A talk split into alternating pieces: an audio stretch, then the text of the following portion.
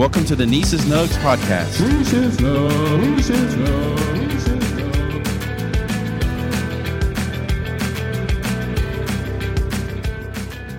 What's up, friends? Welcome back to Nieces Nugs podcast, season two, episode one. We are kicking off the year with an epic adventure. Now, I know that I am biased, of course, but since this is my podcast, I get to be a little biased. For those of you that don't know, I am a University of Georgia grad. Stay with me here, friends. Stay with me here. I love the dogs. Last year, we had a magical run in football, but I did not go to Indianapolis for the championship game for a couple reasons.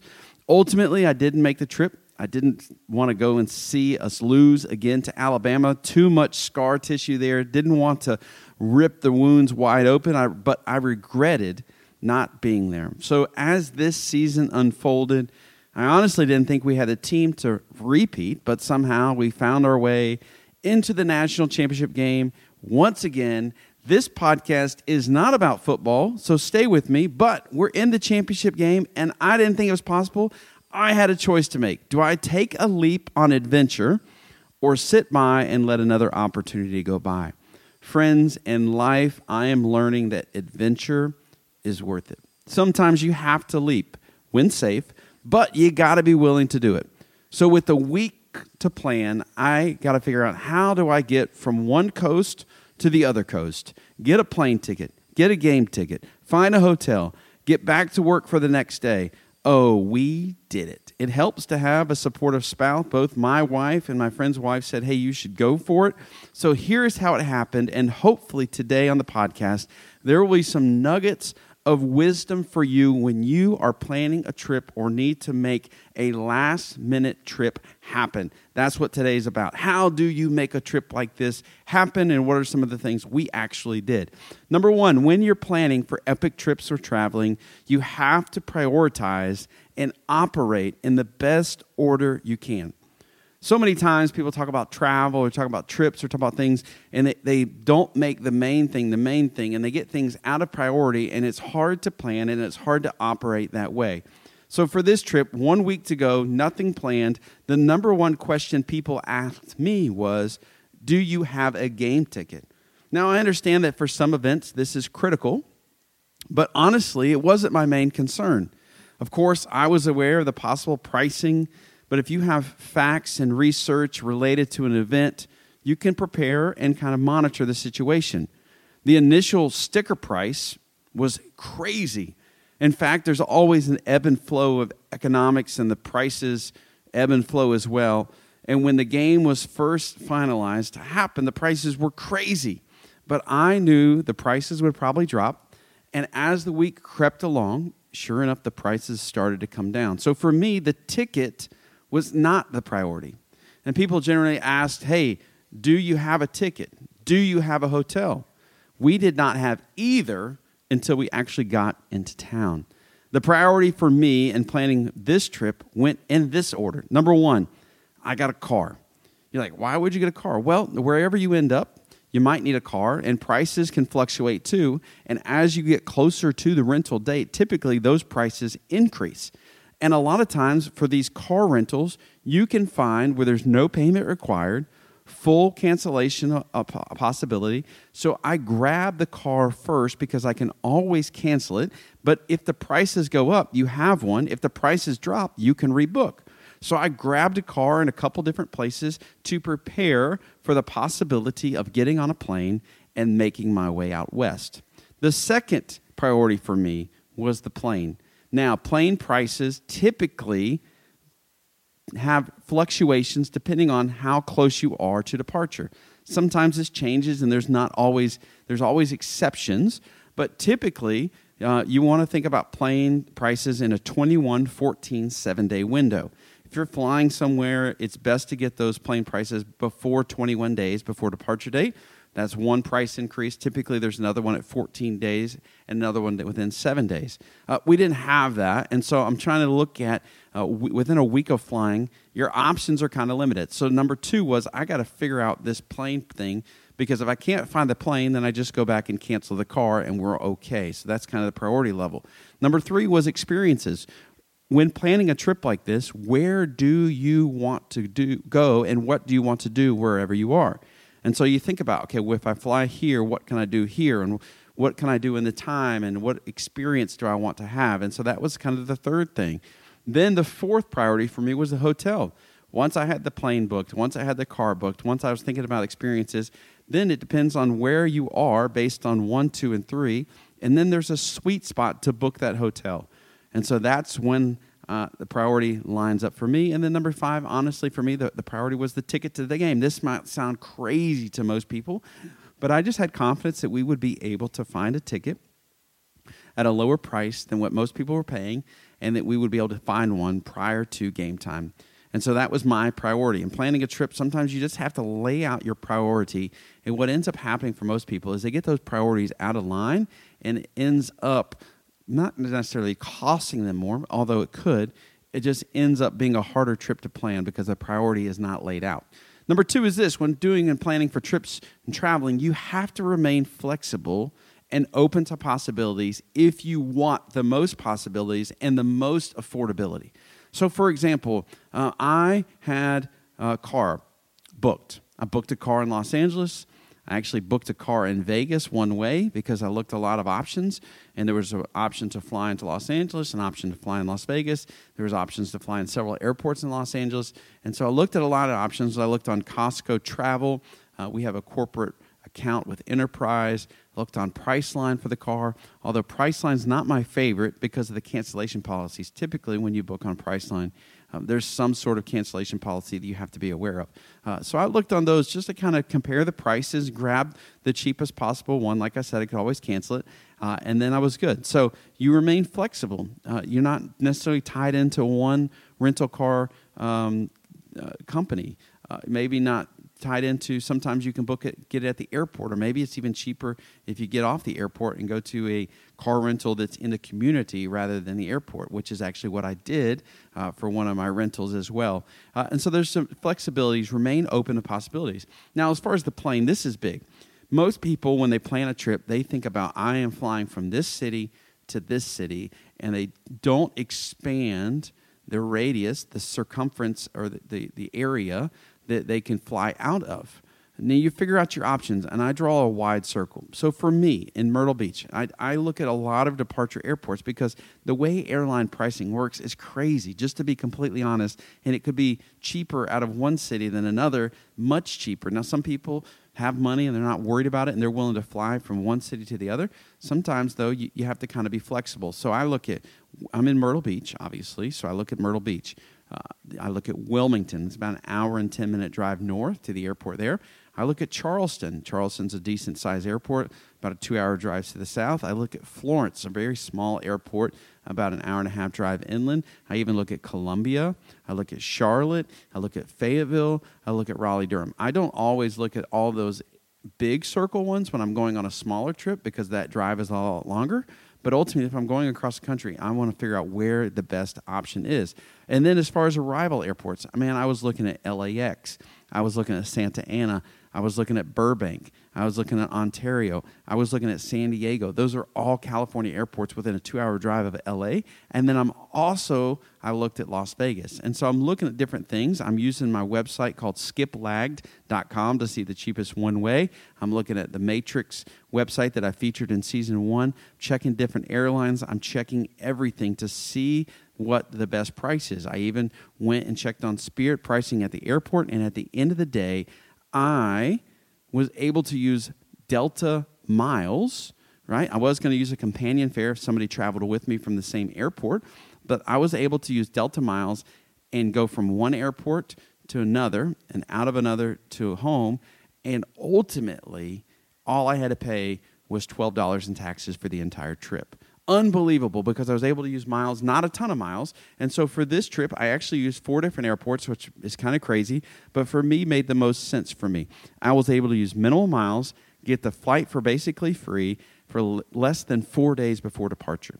Now, I flew out of Charleston. I don't live in Charleston, so I had to drive down to Charleston. So, what I had to do was get a one way rental. I played a, a rental car, played around with this, And sometimes when you're doing this, it's not cheapest to get a one way rental from airport to airport.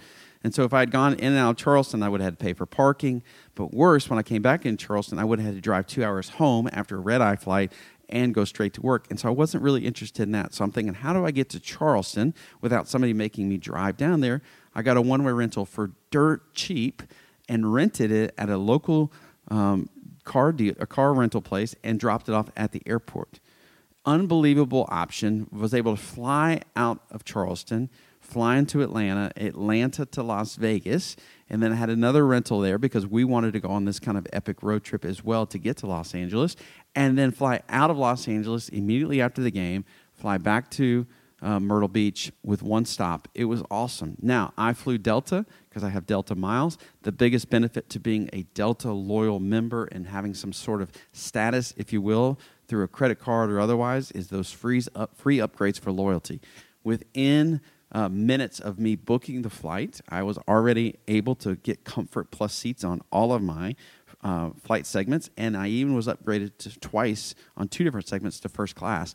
And those Delta flights, man, they were on time. They provided snacks. You get actually better snacks if you sit in Comfort Plus or first class. Um, obviously, you, get drinks. There's uh, you can go to the lounge in Atlanta, which we'll talk about on another um, episode. But just incredible opportunity. So for me, remain flexible, and by remaining flexible, I was able to get a rental car and a car and a uh, flight for super cheap. Now, let's talk about experiences. Once you have the idea of flights, what do you do and what do you want to do? There's plenty to do, and so be open. So, what we did when I was planning was I drew a big circle around Las Vegas and Los Angeles and said, where do I want to go within this circle with the time that I have? And so we were, I considered Death Valley National Park. I considered Joshua Tree. I did some searching on top 10 things to see between Los Angeles and Las Vegas, and there's all kinds of different opportunities. But for me, and uh, my friend who traveled with me, we wanted to go to Death Valley. Death Valley is a terrible place to go in the summer when it's 120 degrees, but a fantastic place to go in January when the weather's more like 70 degrees. And so we took off, we flew into Las Vegas, stayed in a hotel, and then we took off and went through, drove through Death Valley. It's about a two hour drive from Las Vegas.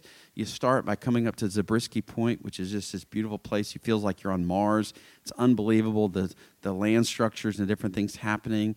Then we drove around to Artist Palette and has these different mineral deposits on the side of the mountain, colorful. And then we made our way down to Badwater Basin, which is the lowest spot in the United States. It's 240 something feet below sea level. It's a big salt flat, if you will. So you're able to walk out onto the salt flat and just be out in the middle there. You can imagine how hot it is uh, in the in the summertime. As you're walking back to the car, you look up above you and there's a sign that says sea level, and you realize how low below sea level you actually are. Got back in the car, and then we continued to make our way through the park, and you end up on these mesquite sand dunes, which, if you have time, are unbelievable. Uh, we hiked through them. We, we took our shoes off. The sand didn't stick to our feet. It's easier to walk around without getting sand everywhere and you kind of just make your way past all these sand dunes um, while you can when the weather's nice. And so we spent about an hour there doing different things. And then if you have time when you're leaving the park, you can take a certain way um, to go to kind of Lone Peak area where you're able to see the backside of Mount Whitney. Uh, for us, we kind of made our way to Los Angeles at that point in time. And what was important for us was to do non-touristy stuff, non-touristy stuff once we got in Los Angeles. I've been to Los Angeles many times, so I kind of knew the area a little bit. And so when we rolled into town, we went to dinner at Grand Central Market.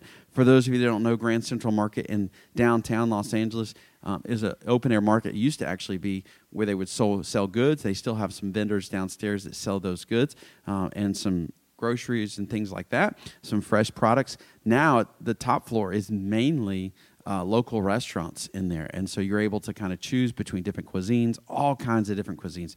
Uh, Honduran cuisine, um, they've got uh, Thai food, they've got Chinese food, they have Mexican food. Um, they have uh, a chicken restaurant. They've got all kind of barbecue. They've got all these places They are a Great place to grab food, and then top it off with a place called the Donut Man, uh, know the Donut Man at Myrtle Beach. So comparing it with the Donut Man uh, in Los Angeles, not corporate chains. These are individual spots.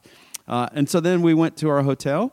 Uh, which I'll talk about in just a second. The next day we got up, we went to Manhattan Beach, which is uh, a lot of people go to Santa Monica and Malibu and those areas. There's nothing wrong with those, a little touristy on some levels, but Manhattan Beach is kind of a sweet spot that I like. It's just south of the airport very, very close. Um, it's the home of beach volleyball, uh, but it's also a great place for surfers. Uh, and so we saw some people surfing, some some great waves that morning. It was a storm coming in, uh, so people were out surfing. We did a little walk. Uh, just a great, great place to hang out. Uh, and then we went. Um, actually, before we even hit that up, we went to Randy's Donuts. If you're in the area, you got to hit up Randy's Donuts. The outside exterior of Randy's is featured in several movies and shows and things. Uh, you would recognize it immediately. But great, great donut spot. Uh, and then after the beach, uh, we went to we had lunch at a place called the Ramen Spot. Uh, we were going to go to this Thai restaurant, but they were still doing dine in only. We want or uh, takeout only. We wanted to dine in, uh, so we ended up at a place called the Ramen Spot, which was excellent as well. Uh, as far as a hotel, you, you, it's time to book your hotel when you know where you're going to be when you're going to be there. Then you get that hotel. And so you look at different places. I was looking at Priceline, I was looking at Costco Travel, I looked at specific hotel apps and things like that and ultimately you kind of get your idea of where the price should fall and sometimes they drop and you just kind of keep your uh, monitor on it. Now the vegas hotel didn't matter as much because um, we weren't there that long but that night the prices were actually higher than they were any other night. There was a raiders game in town. There was all kinds of sporting events. There was a hockey game. Uh, and so i think that played into the fact that a lot of the hotels were charging more. So ultimately but we just needed a place to stay that was clean so we grabbed a spot like that uh, for the Los Angeles hotel, it was important for us. Uh, we were going to be there for one night, but we wanted to be somewhere near the airport, close to the stadium, because after the game, we were both taking a red eye flight back. And so we needed to leave the stadium and go by the hotel because we were leaving our our bags at the hotel so because you can't take them into the game so it was a great middle spot where we could drop off our bags check them they would hold on to them for us and then we could come back there on the way to the airport uh, and so we were able to find uh, a great, great uh, deal on that. And the reason we were ultimately is because um, we were flexible and waited even till uh, we were actually eating dinner in LA when we booked that hotel. I'll talk about that in just a second.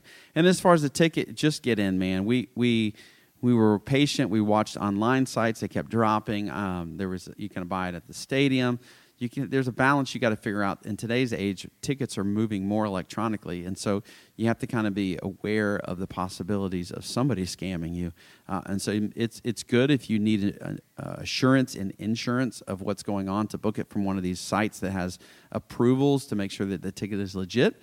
Uh, but ultimately um, you you just have to remain flexible uh, and be open to possibilities. The, the next thing i want to say is this. When traveling you have to try to balance patience with decisiveness.